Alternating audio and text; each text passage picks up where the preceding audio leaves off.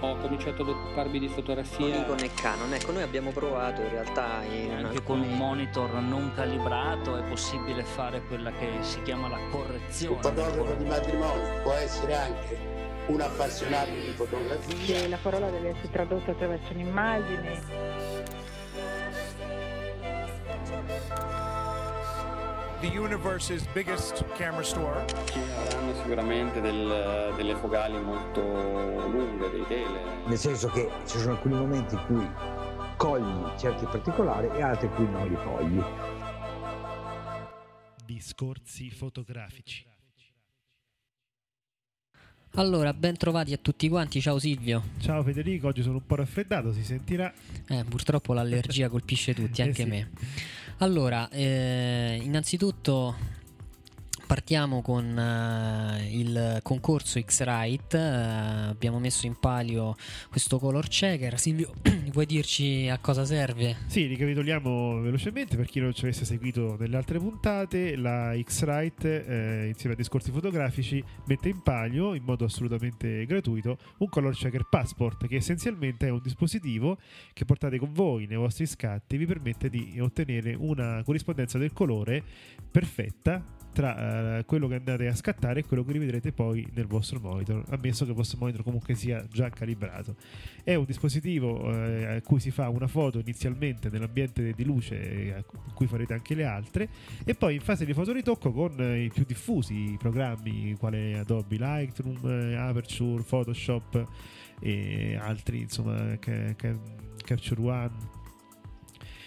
Eh, sarà possibile eh, re- calibrare e fare il bilanciamento del bianco cliccando su eh, alcune parti di queste immagini che fotografate in, in prima battuta o anche cambiare leggermente no, appunto questo bilanciamento del bianco se state facendo ad esempio foto di ritratto o altro genere di fotografia. Quindi è un attrezzo molto utile perché Federico lo sappiamo che se scatti in RAW puoi cambiare la- il bilanciamento del bianco ma insomma se hai tanti scatti da fare eh, a che serve stare lì eh, uno per uno se invece parti da quello no?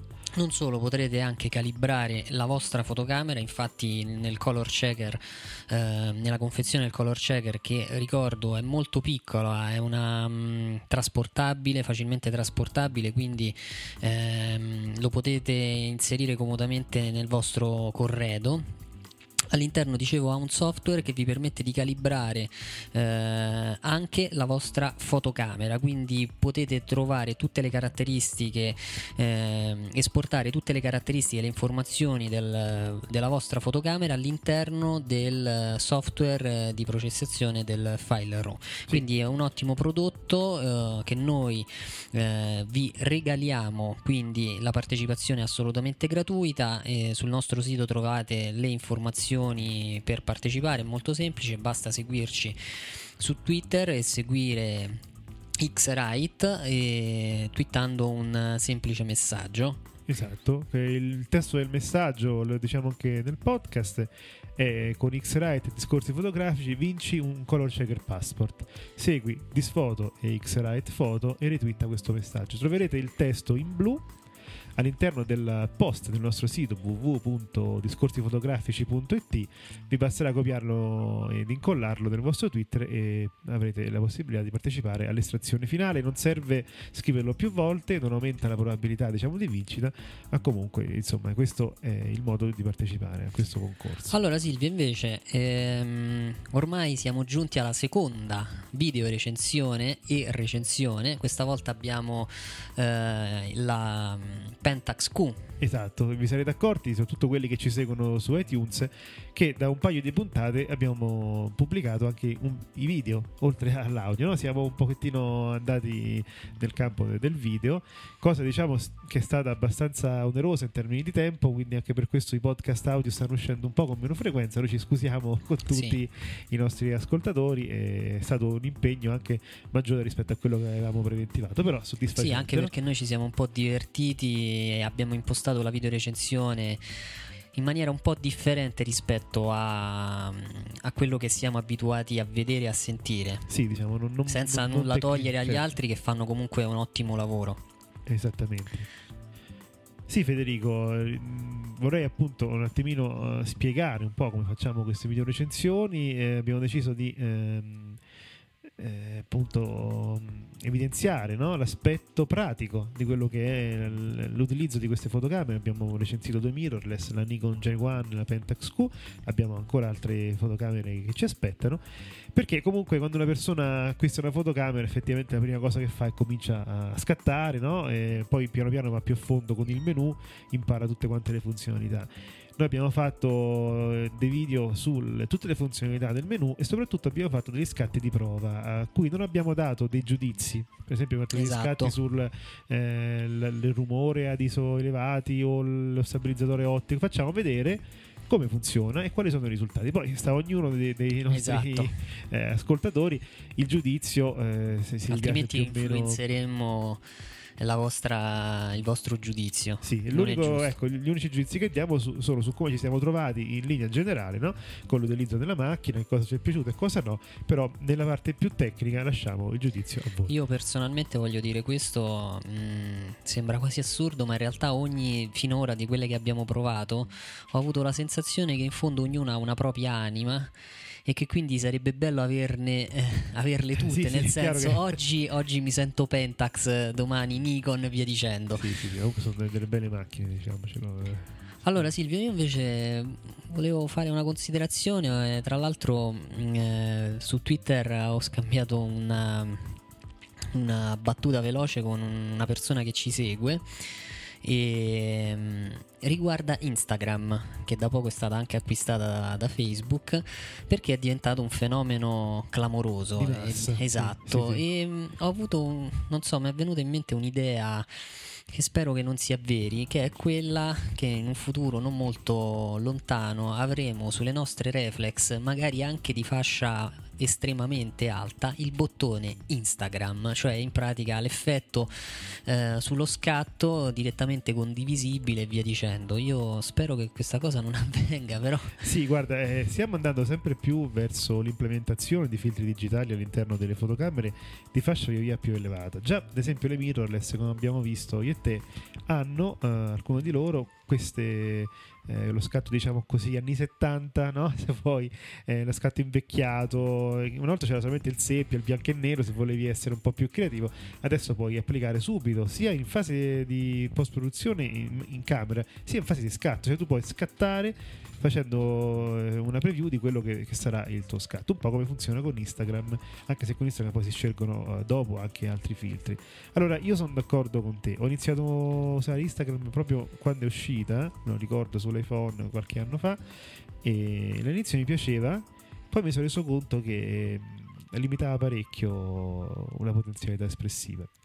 Diciamocelo, tutte le foto con Instagram sembrano belle. Questo non lo dico solo io, ma lo l'ho letto dappertutto. lo pensa no? anche Facebook. Lo beh. pensa anche Facebook perché insomma non investirebbe su questa cosa. È un po'. mh, eh, a mio avviso un'illusione, un po' una chimera, nel senso che alla fine ci stuferemo anche di quello. Io ad esempio sono già stufato e quando qualcuno dei miei amici insomma comincia a pubblicare una caterva di foto di Instagram non le guardo neanche più. Eh, bisognerà, eh, secondo me, eh, aspettare che anche in quel campo eh, spuntino i veri artisti, in un certo senso, no? Perché, come, come si dice in ogni campo di fotografia, non- io non dico che Instagram è il male eh, assoluto, ma tutti non possiamo essere grandi artisti, lo sappiamo benissimo, insomma. E per cui, chissà, stiamo, stiamo a vedere. Io personalmente non lo uso più perché mh, dopo un po' mi dava fastidio eh, dover essere confinato a trovare effettivamente bella eh, sempre lo stesso tipo di foto. E quindi, poi eh, non so se ci hai fatto caso, Eh. ma si cerca di essere sempre un po' eh, volutamente eh, melanconici e tristi, no? Con questi. Ma io quello che mi ha lasciato un po', che mi lascia perplesso è che mm, non apprezzo assolutamente di questa, eh, di questa possibilità che offre mm, l'applicazione su iPhone o iPad e adesso ultimamente anche su Android è il fatto che in fondo a prevalere non è più la fotografia ma l'effetto L'effetto, sì. e questa cosa per me, boh, potremmo sicuramente av- avremo ascoltatori che la pensano in maniera totalmente opposta. Ne sono contento. Spero magari di dibattito, di- no? sì, no, sì, di ricevere. Sì, anche perché questo è uno di quei dibattiti come ad esempio con Paolo, il nostro amico Paolo, su qual è il miglior software di elaborazione RAW, qual è il- l'algoritmo migliore, stiamo discutendo ormai da un mese ehm, su, que- su questo argomento, quindi magari potremmo aprire un argomento anche con altre persone su Instagram. Io la mia idea l'ho espressa, spero che qualcuno se vuole intervenire... mm, Sì, io penso È che accetto. questi giochi. Allora, Instagram non è l'unico software che fa questo genere di, di filtro fotografico, ce ne sono tanti, anche su iPhone, ma ne ho visti tantissimi, in cui tu scegli ad esempio la pellicola di un certo tipo, il flash di un certo tipo. Ora, mh, secondo me prevale un po' l'effetto a Marcord. Ad esempio, se tu apri uno scatolone di vecchie foto, anni 70, anni 80, eh, sbiadite, fatte male, sfocate e mosse, però ti piacciono, perché magari sono le foto della tua famiglia, perché magari sono le foto fatte da qualcuno che conoscevi o comunque anche se non conoscevi sono foto antiche. E questo ha già un grande fascino in sé. Per cui eh, questi software tendono ad antichizzare le foto. È vero ci sono anche degli effetti un po' particolari che foto sembrano un po' spaziali se vuoi, però non è eh, secondo me non, non può essere la soluzione a tutti i, mali diciamo della fotografia. Bisogna essere bravi per utilizzare bene anche questa applicazione. Allora io colgo la palla al balzo per continuare a parlare di fotoritocco chiamiamolo così spiccio non voglio assolutamente togliere nulla però ad esempio parliamo di fotoritocco fatto adesso c'è una nuova frontiera con il tablet sì, eh, in questi giorni mi sembra che stanno regalando su È gratuita App l'applicazione su App Store che sta contrastando Amazon che ha una eh, offerta analoga ma solo per Android, per gli utenti Android. E quindi Apple eh, sta contrastando questo il mercato in questo modo regalando l'applicazione eh, un'applicazione a settimana. Questa settimana è stata regalata Snapseed che è un'applicazione eccezionale che ha avuto un successo clamoroso soprattutto non a livello di download ma di critica e infatti eh, è Sì. stata scelta per questo motivo per la seconda volta perché è stata gratuita per un giorno nel periodo di Natale sì, 12 giorni di regali Esatto, quindi ed è un'applicazione impressionante, cioè Sì. nel senso con eh, quattro movimenti delle dita eh, fondamentalmente possiamo ottenere una foto bella da un punto di vista del contrasto, della luminosità, possiamo aggiungere degli effetti, trasformarla in bianco e nero, un po' come poi ha fatto con l'ultima presentazione Apple introducendo iPhoto. iPhoto per eh, iPad. Io ti ricordo, insomma, ricordo a tutti che Snapseed è un'applicazione della Nick Software, che è un'azienda leader nel campo della fotografia digitale. Tutti i più belli effetti, pensiamo ad esempio agli effetti di bianco e nero che si vedono in giro, sono sviluppati da loro. E quindi dietro c'è un'esperienza grandissima e soprattutto anche una. mm, ah, eh, hanno indovinato come fare con un'applicazione per eh, tablet o dispositivo touch. Ti dico io come la uso. Eh, sinceramente, eh, ad esempio, la uso molto più spesso con eh, l'iPhone, no? Perché magari, sai, eh, la telecamera dell'iPhone ha la- le sue limitazioni. Allora, se la foto viene un po' così, un poco nitida, con colori un po' falsi, allora io la passo in Snapseed. Questa è una pratica che io faccio spesso quando devo fare una foto al volo e spedirla a chi mi pare, no?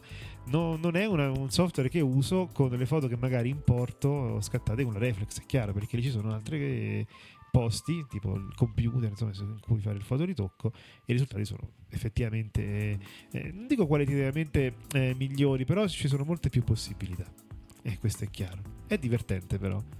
Eh, io ho provato anche iPhoto per, eh, della Apple, è molto eh, professionale, insomma... eh, Beh, diciamo la cosa interessante è quando avremo un- una- la possibilità di utilizzare in maniera più sofisticata dei gadget, ad, es- ad esempio come le penne, che potrebbero veramente trasformare l'utilizzo di un fotoritocco paragonabile adesso alle, mode- alle ultime Tavolette, tavole sì, grafiche, sì. ad esempio come la SintiQ. E quindi in realtà vedere un software che è estremamente semplice, questo va detto, che comunque delle, offre delle, poi dei risultati eccezionali, e immaginare che in futuro ci possa essere un software si possa gestire tutto il workflow direttamente da un tablet, quindi significa addirittura portarlo in giro. Infatti, ecco, un, un episodio a questo riguardo, se mi permetti. Eh, ricordo una volta stavo in treno con vari amici che erano interessati alla fotografia, volevano acquistare una reflex, non avevano una reflex e si chiedevano un po' come funzionasse il fotoritocco. Io avevo l'iPad con me e ho detto guarda i, i limiti ad esempio dell'aumentare il contrasto, la luminosità sono queste e queste. Ho preso delle foto e con Snapseed gli ho fatto vedere un pochettino cambiando questi parametri, quelli base diciamo, quali erano i, rischi a cui si incorreva no? eh, e questo succede anche nei software più professionali. Aumentare l'esposizione fino a un certo punto eh, aumentare ad esempio il punto di nero eh, recuperare una foto. Sono tutte cose che eh, si usano nel fotoritocco di tutti i giorni. Per cui è stato un, un'occasione per parlarne in modo pratico pur non essendo di fronte a un computer o in una sala di eh, lezione eccetera eccetera. Per cui chissà ecco appunto magari in futuro saranno ancora più eh, professionali. Io, io, desidererei tanto un camera raw per iPad sinceramente perché sai magari un giorno vado in giro con la reflex con questi 32-64 GB di iPad ci scarichi le foto che fai se puoi cominciare ad esempio a fare ritagli eh, a fare aggiustamenti dell'esposizione senza perdere nulla del file RAW originale, insomma non è, non è poco, no? Torni a casa c'è già mezzo lavoro fatto. Il problema sarà l'upload nel, utilizzando il cloud. In Italia saranno le tariffe quello che, quello, sì. non tanto bloccherà la, che bloccherà lo sviluppo tecnologico. Esatto, purtroppo è sempre così. Allora, per concludere, eh, mi è venuto in mente una notizia che ho trovato su internet che parlava di un simbolo che è presente sui corpi macchina, che però in realtà è, è poi accaduto a, nostro, a te Silvio e al nostro amico eh, quando hai acquistato un obiettivo macro allora, questa, questo simbolo che, voi, eh, che si trova sulle reflex è praticamente un cerchio tagliato in due. Normalmente si trova eh, quasi a ridosso del, del, viewfinder, eh, del viewfinder, oppure del, del, display superiore se avete una macchina intermedia. Comunque è un simbolino. Ehm, sotto l'attacco del flash mi viene in mente per, sì. eh, per, la Canon eccetera quindi è un simbolino che ha un significato particolare. Sì, mi ricordiamo, è un cerchio tagliato, un po' come Saturno messo di piatto. Che cos'è quello? Quello indica, appunto perché mi è successa questa cosa, volevo parlare. Indica eh, il, diciamo, l'asse in cui si trova il nostro sensore o la nostra pellicola, perché è un, un simbolo che sta anche sulle macchine a pellicola. Perché è così importante? Eh, perché eh, quando si misura la distanza di messa a fuoco di una lente, non si misura dalla lente, Esatto. Si misura da quel piano. punto, da, dal piano in cui è messo il sensore o la pellicola. Perché molti eh, ci sono degli ambiti di, fotografia professionali in cui il fuoco viene messo con la distanza. Immagino ad esempio anche il cinema no? funziona così non si vede se è messo a fuoco o meno, si calcola la distanza, si misura la distanza con un metro e poi si imposta sulla lente.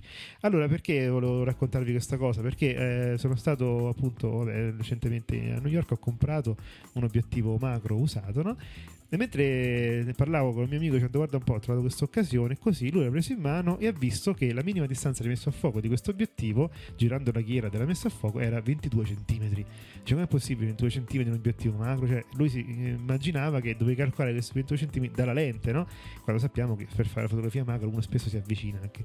E ho detto no guarda in realtà li devi calcolare da questo punto e considerando la lunghezza dell'obiettivo e la, comunque la profondità del corpo macchina eh, si mette a fuoco veramente a pochi centimetri dall'obiettivo in questo senso. Se guardiamo a, a, altri obiettivi che non sono macro, hanno dei numeri ancora più elevati. Questo non significa che la distanza sia quella della lente. Oh, allora, per molti questa cosa è ovvia, no? Chi ci sta ascoltando dice: Ma okay, si parla di una cosa ovvia, ma non per tutti. E io esatto. mi rendo conto che mm, spesso perché non si legge il manuale. Comunque. Esatto, no, tra l'altro questo spiega ad esempio, soprattutto perché è un simbolo importante per, la, per, per chi fa fotografia macro, chi vuole fare fotografia macro e vuole entrare in questo mondo è importante perché eh, così capite qual è l'obiettivo di cui avete bisogno. Se voi andate a fotografare soltanto fiori o oggetti, sicuramente il 60-50 mm è più che sufficiente. Se invece avete desiderio di fotografare degli animali che degli possono insetti, essere degli insetti, sì. esatto, scusate, degli insetti per cui avvicinandovi troppo eh, l'insetto eh, vola via, se ne va via, allora in questo caso c'è bisogno di una focale più lunga che vi garantisce eh, di allontanarvi dal soggetto che state inquadrando. E normalmente si incomincia ad andare al di sopra dei 150 mm e ovviamente ad aumentare il prezzo. Esatto, Nikon fa l'ottimo 105 che però spesso viene accoppiato un uh, duplicatore di focale per fare queste foto all'inizio. Ricordiamo che uno degli obiettivi che ha avuto grandissimo successo in questo settore è stato il 180 macro per l'appunto della Sigma e adesso è uscito il fratello maggio è uscito il nuovo, eh, il nuovo, modello che promette bene al momento sul sito è dato soltanto con attacco Sigma eh, penso che molti stanno aspettando gli attacchi più classici e famosi sì, Canon parlato. e Nikon Allora, io Federico, se per te va bene, eh, passerei all'intervista di oggi. Sì, Abbiamo... oggi intervistiamo eh, Flavio Mazzi, fotografo che lavora nel mondo delle corse, principalmente mh, mm, in Formula 1. Ascolteremo un po' com'è il lavoro del um, fotoreporter di, dei Gran Premi di Formula 1. Bene, allora se per te va bene passiamo all'intervista e noi ci sentiamo più tardi, subito dopo l'intervista a Flavio Mazzi.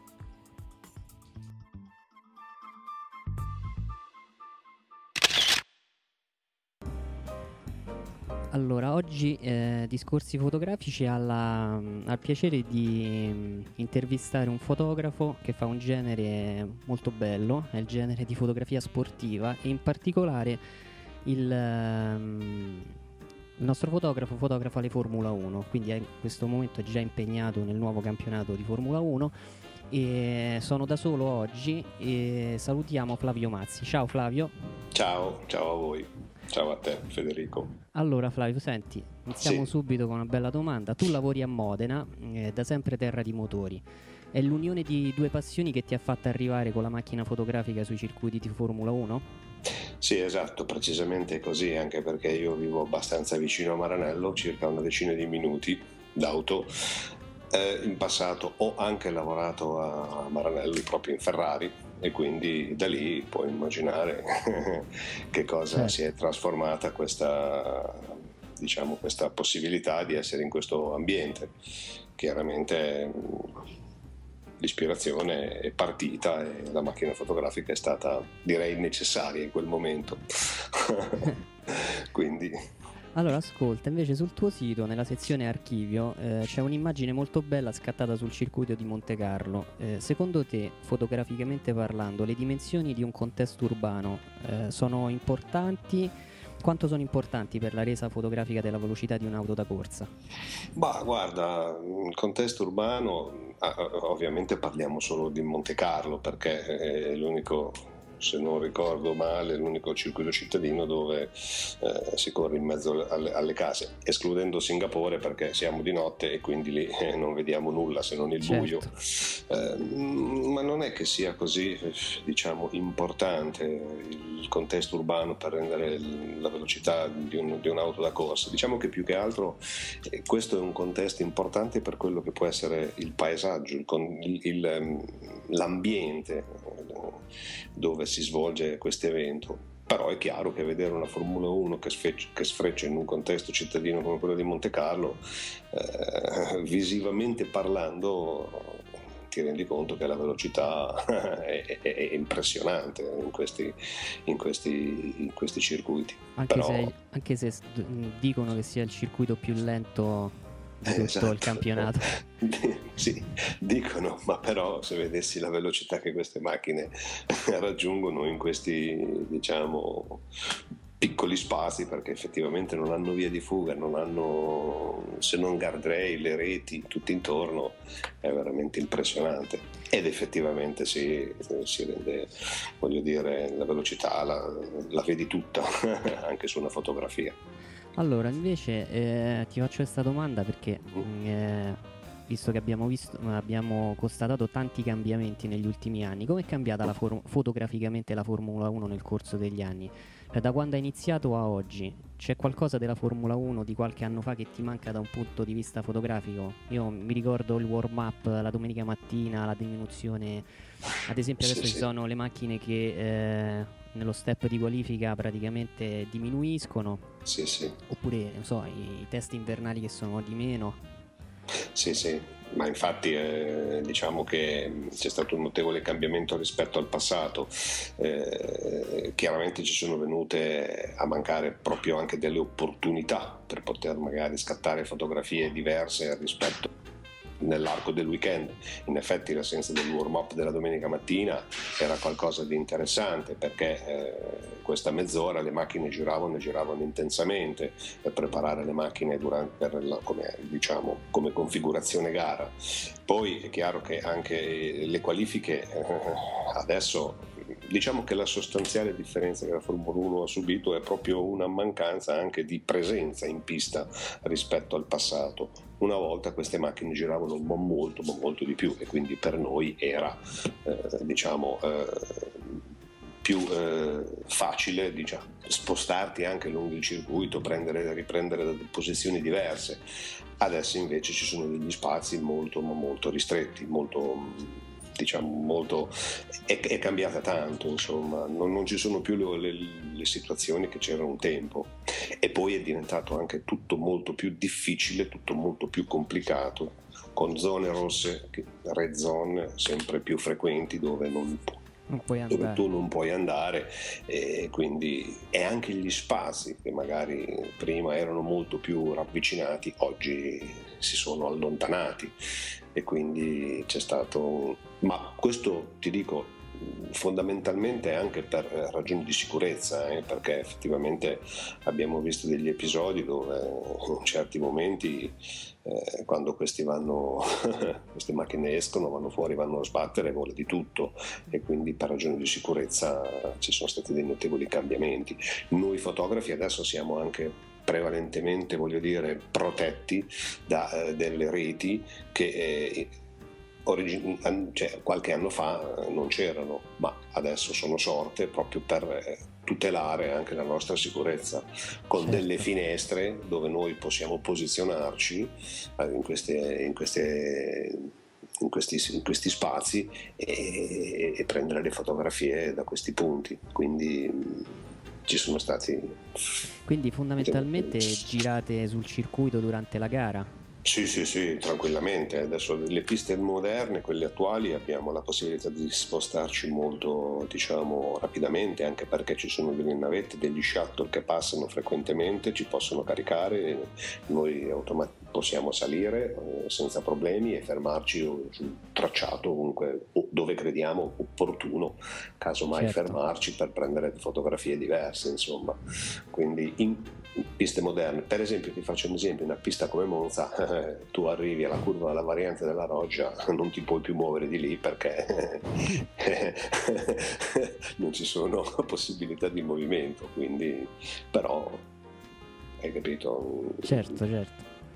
Allora, ascolta, visto che stiamo parlando del posizionamento, una volta Schumacher, in occasione del Gran Premio di Monza, disse che il punto migliore per apprezzare le vetture era la prima curva posta alla fine del rettilineo.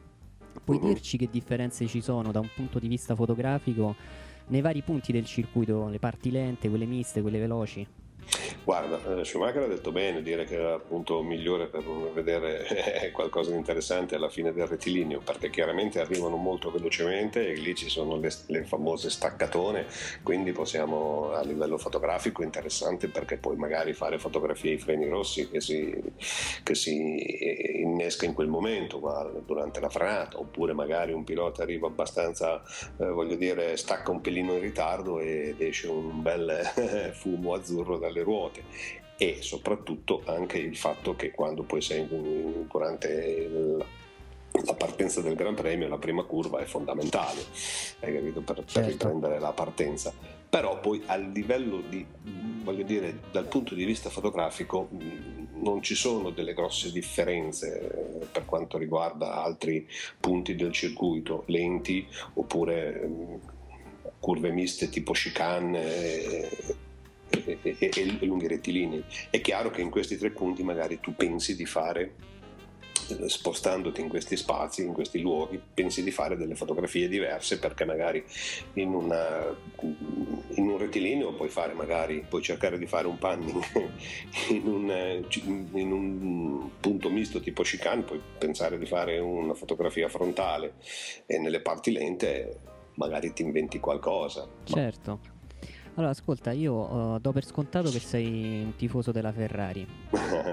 E quindi Esattamente. ti, ti chiedo che effetto eh, ti ha fatto fotografare Schumacher, cinque volte campione del mondo con la Ferrari, nuovamente pilota, però della Mercedes. Ma guarda, sostanzialmente non mi ha fatto nessun effetto, anche perché Schumacher praticamente ti dico, dopo t- tutti questi anni, a 40 anni suonati, tu lo guardi, è sempre quello, è incredibile, è sempre quello, è sempre un ragazzino come quando l'ho visto alla Ferrari, i primi anni che era alla Ferrari. Non mi ha fatto nessun effetto particolare, anche perché insomma lui posso dire che oggi mi sembra molto un po' più disponibile rispetto al passato. e quindi poi sì, insomma, il rapporto è di conoscenza, quando ci si vede ci si saluta, e- però mi ha fatto molto piacere rivederlo alla guida, anche perché per me è sempre stato ed è, ho sempre pensato che un pilota che non avrebbe dovuto fermarsi, ma poteva, a mio parere, modo di pensare, poteva continuare ancora in Ferrari, voglio dire. Poi vabbè, gli interessi economici Ah, evidentemente beh. l'hanno costretto a spostarsi. Allora, ascolta, eh, parliamo di incidenti perché ultimamente eh, in Formula 1 ehm, per, eh, hanno investito parecchio sulla sicurezza, Esatto. quindi sono un po' più spettacolari, ma diciamo che fondamentalmente non, eh, gli ultimi gravi sono stati quelli di Ratzenberger e Senna. Sì. Eh, tu hai iniziato parecchi anni fa, sono Sì. stati determinanti per la tua carriera di fotografo gli incidenti? Beh no, guarda, decisamente no, anche perché fortunatamente io quel giorno, quei due giorni che io oso dire, maledetti di Imola, c'ero sia il venerdì, sia il, il sabato di Razzenberger che la domenica di Senna, ma fortunatamente ero da tutte altre parti, anche perché quando vedi di queste cose eh, non è che sono delle cose piacevoli. E fortunatamente hanno lavorato tanto, investito tanto sulla sicurezza e oggi sì, si vedono degli incidenti incredibili e per fortuna sti ragazzi scendono dalla macchina come se niente fosse. E questo meno male. Ma ti dico, queste due cose, anche se le ho vissute in prima persona ma in punti diversi, non sono state determinanti per la mia carriera di fotografo. E- Forse lo erano, scusami se ti interrompo, forse lo erano se magari ero presente e li fotografavo in prima persona, però questo non si è verificato, per fortuna. e- No, invece ti volevo chiedere, visto che stiamo parlando di incidenti così, eh, te lo ricordi quel famoso carambola a mm, Gran Premio del Belgio? Sì, lo ricordo perché fotografato. erano praticamente milioni e milioni di, di soldi che andavano via perché Sì, ci fu un sì, cas- sì. Incredibile, io quello lo posso dire di averlo fotografato perché stranamente mi è venuta, mi venne l'ispirazione, eravamo nel 97, 98, 96, 97, fine anni 90, secondo- c'era il Ryan Schumacher, ricordo, Sì, sì. Eravamo alla fine degli anni 90 e mi venne stranamente, pioveva, c'era una- un tempo strano come normalmente sempre succede a Spa e mi venne l'ispirazione di andare a fare le fotografie in fondo a questo rettilineo opposto alla partenza, ma non so perché. Così, perché poi le cose ti vengono Beh, lì per esempio distinto. penso che c'è parecchio da girare per trovare i punti. A Spa? Eh sì, Ah, è bello Spa- lungo.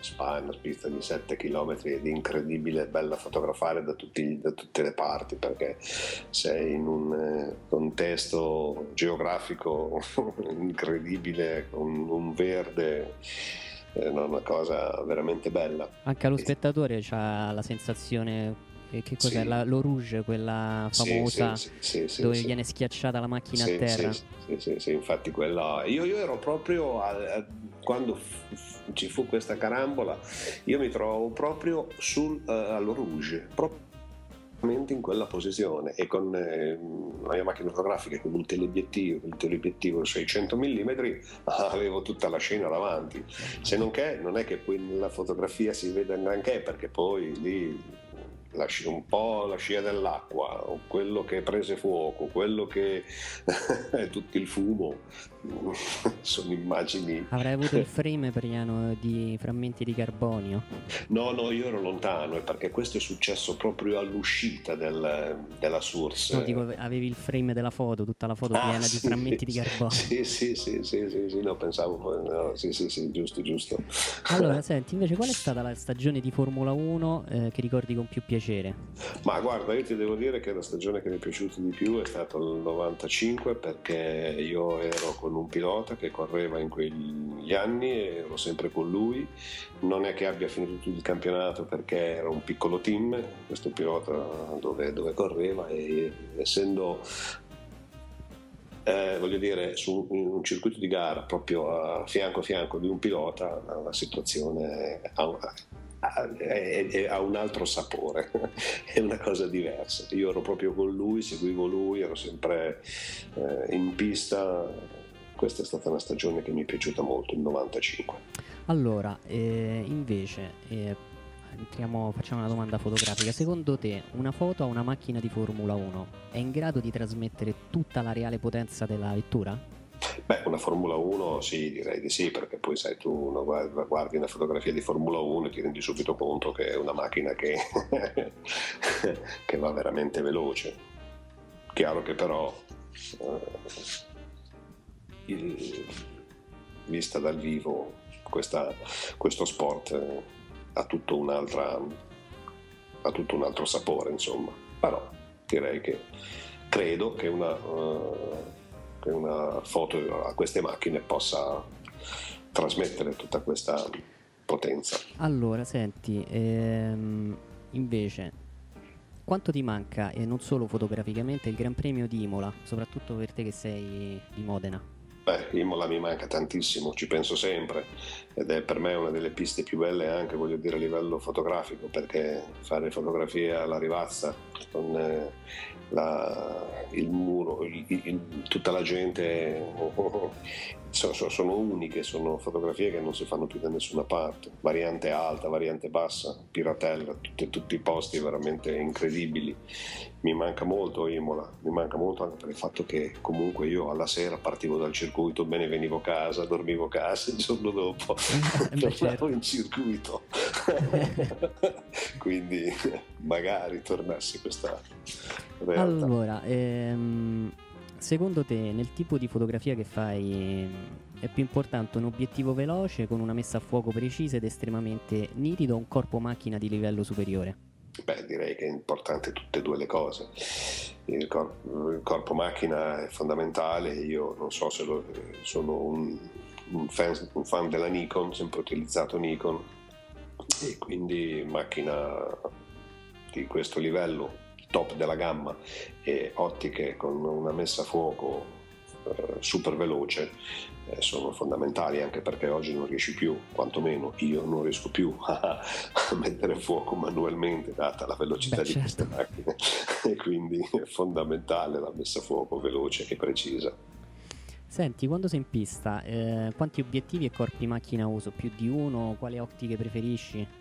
Guarda, io utilizzo esattamente tre corpi macchina parto dal 16-35 su un corpo, 20, eh, 70-200 sull'altro corpo e alterno o il 300 mm fisso o il 600 a secondo delle 600 mm fisse a, a secondo della tipologia delle piste questa è la gamba. Potremmo riformulare la domanda in questo modo: quanti chili di, di eh, tra corpi, macchine obiettivi porti? Pensa che il trolley che io trasporto eh, normalmente che sposto eh, pesa 25 kg. Mamma mia. Vabbè, adesso togli qualche chilo, mettiamone 20. allora, Saremo più o meno a quel livello. Prima di un evento, eh, come ti organizzi il lavoro? Scatti prima delle immagini standard che vanno sempre bene e poi ti dedichi a cercare un punto di vista diverso o utilizzi un altro metodo? Beh, no, io facendo una fotografia sportiva non riesco mai a, scattare magari qualche evento prima, per, magari in questo, in questo, specifico caso non lo faccio mai, però in determinati servizi che non eh, hanno nulla a che vedere con eh, mobilismo sì, prima faccio degli, degli, scatti standard, prova e poi dopo vedo di, eh, di, aggiustare il tiro se qualcosa vedo che non, che non, che non mi garba. Ecco. Allora, eh, tu Flavio sei un freelance sì, e sì. quindi ti voglio chiedere quanto è impegnativo eh, essere freelance rispetto a lavorare per un'agenzia, soprattutto ehm, cosa consigli a chi volesse intraprendere il tuo lavoro? A quali difficoltà andranno incontro? Ma guarda, io mh, sono sempre stato un freelance, non, sono mai, non mi sono mai impegnato a lavorare per un'agenzia, anche perché eh, il freelance, l- io concepisco il discorso del freelance come magari sei tu che decidi dove vai, cosa fai, come vuoi muoverti, che foto vuoi fare oggi e che foto vuoi fare domani. Chiaramente un'agenzia devi sottostare a quelli che sono gli ordini di quelli che impartisce l'agenzia e di conseguenza credo che eh, voglio dire per un freelance sia più impegnativo perché devi pensare tutto tu, devi fare tutto tu, devi andare e cercare di portare a casa il più possibile. Certo. Mentre per un'agenzia lavori con un'equipe, non sei da solo, hai sempre qualcun altro con te, quindi magari il lavoro viene, viene, viene diluito fra, fra, fra, fra, le parti.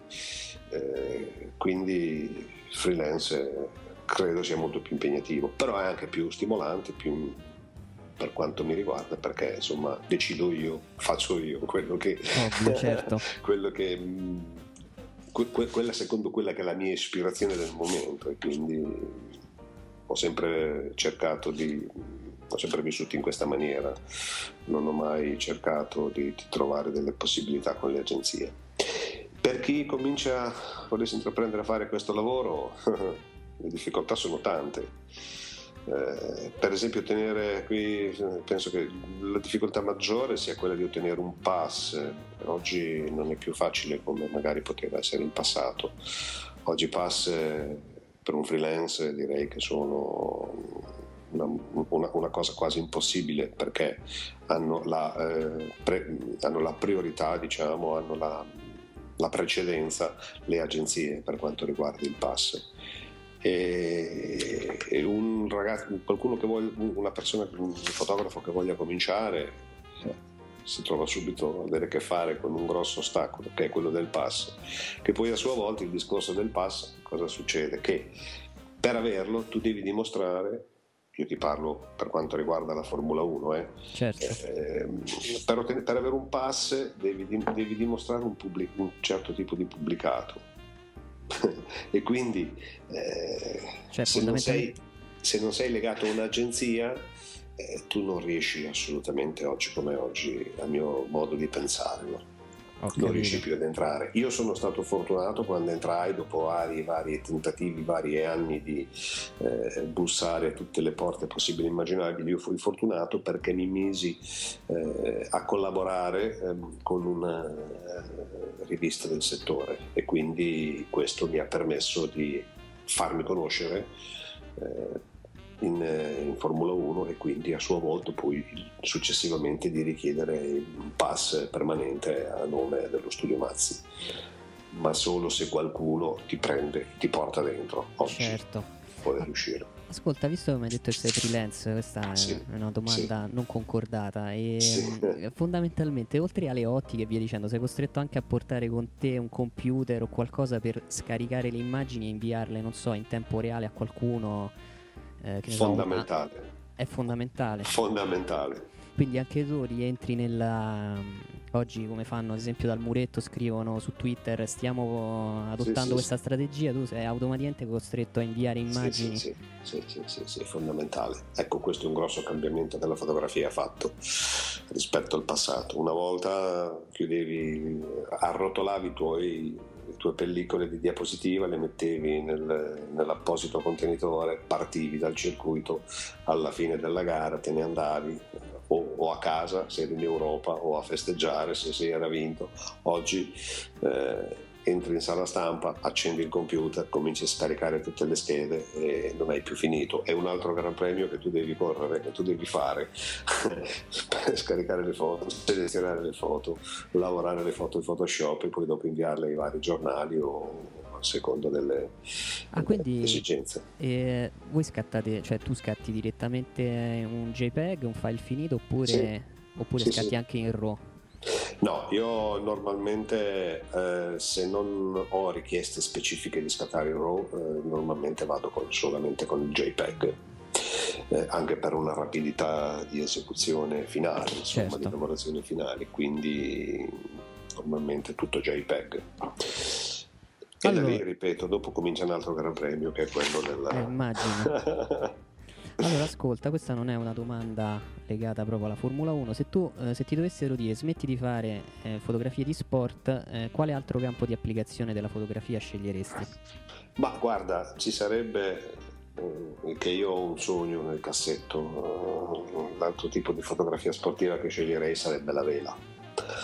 Ho avuto modo di sperimentare in regate veliche qualche anno fa sull'isola d'Elba che fui chiamato perché mh, conoscevo gli organizzatori, andai a fotografare queste regate, veramente qualcosa di, di fantastico, di stratosferico, veramente bello, bello, bello, bello.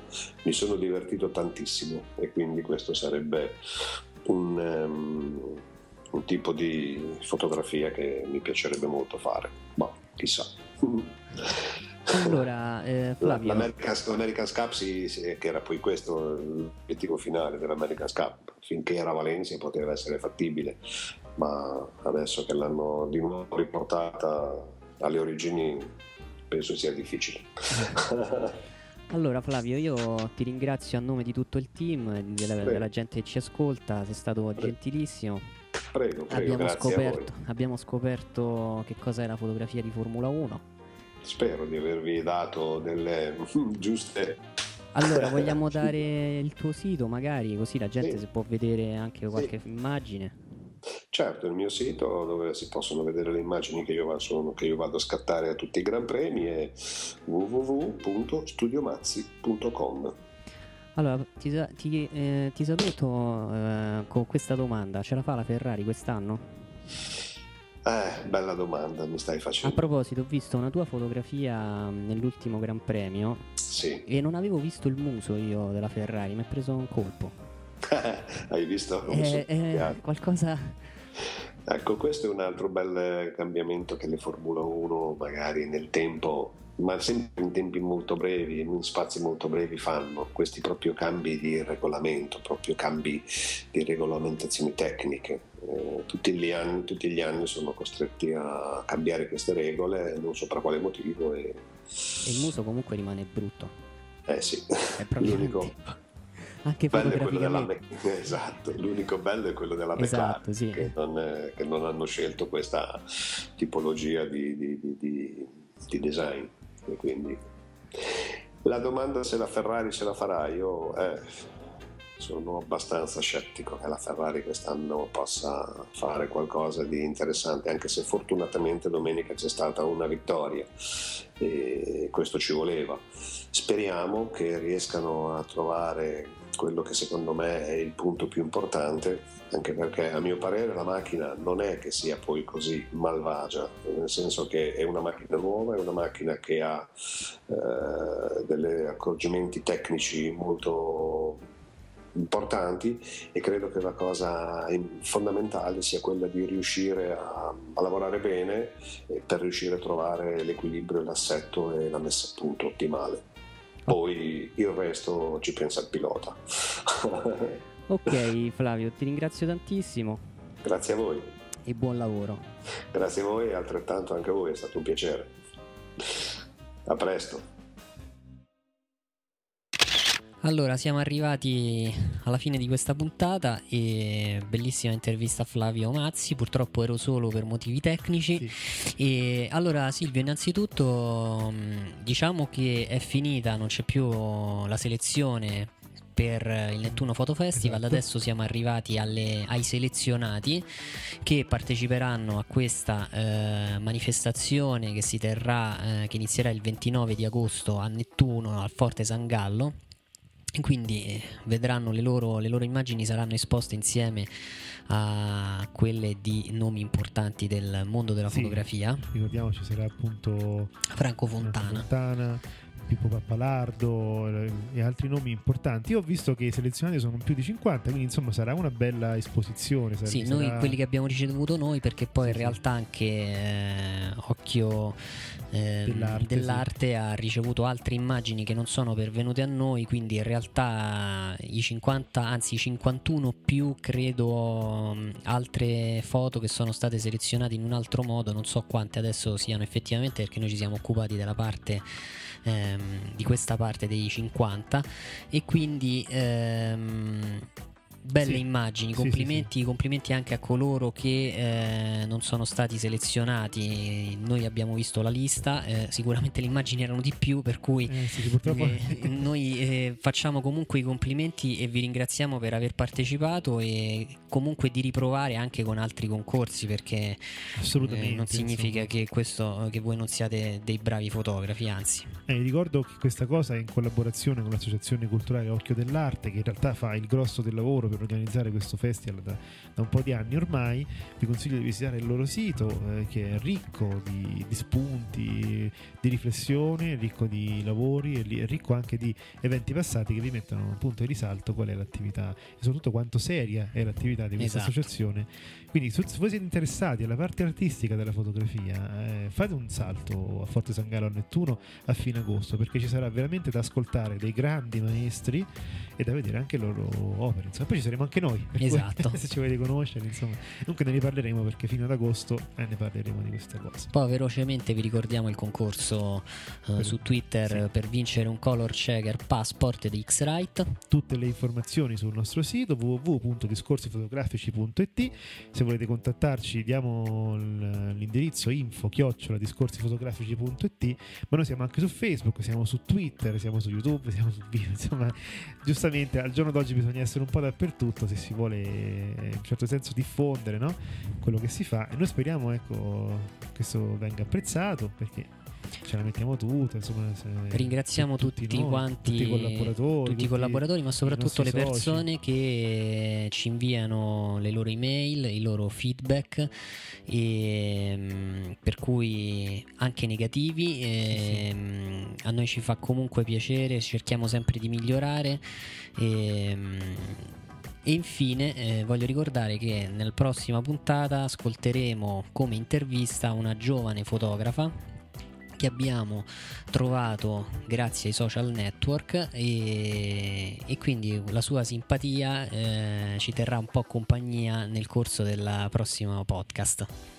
Detto questo, vi ringraziamo per l'ascolto, vi salutiamo, vi diamo appuntamento alla prossima puntata. Ciao a tutti. Ciao a tutti.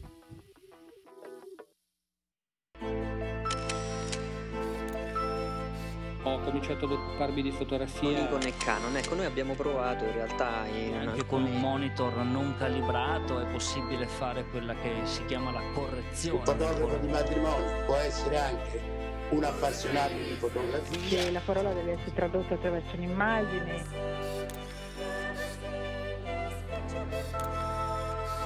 The universe's biggest camera store. Ci avranno sicuramente del, delle focali molto lunghe, dei tele. Nel senso che ci sono alcuni momenti in cui cogli certi particolari e altri in cui non li cogli. Discorsi fotografici.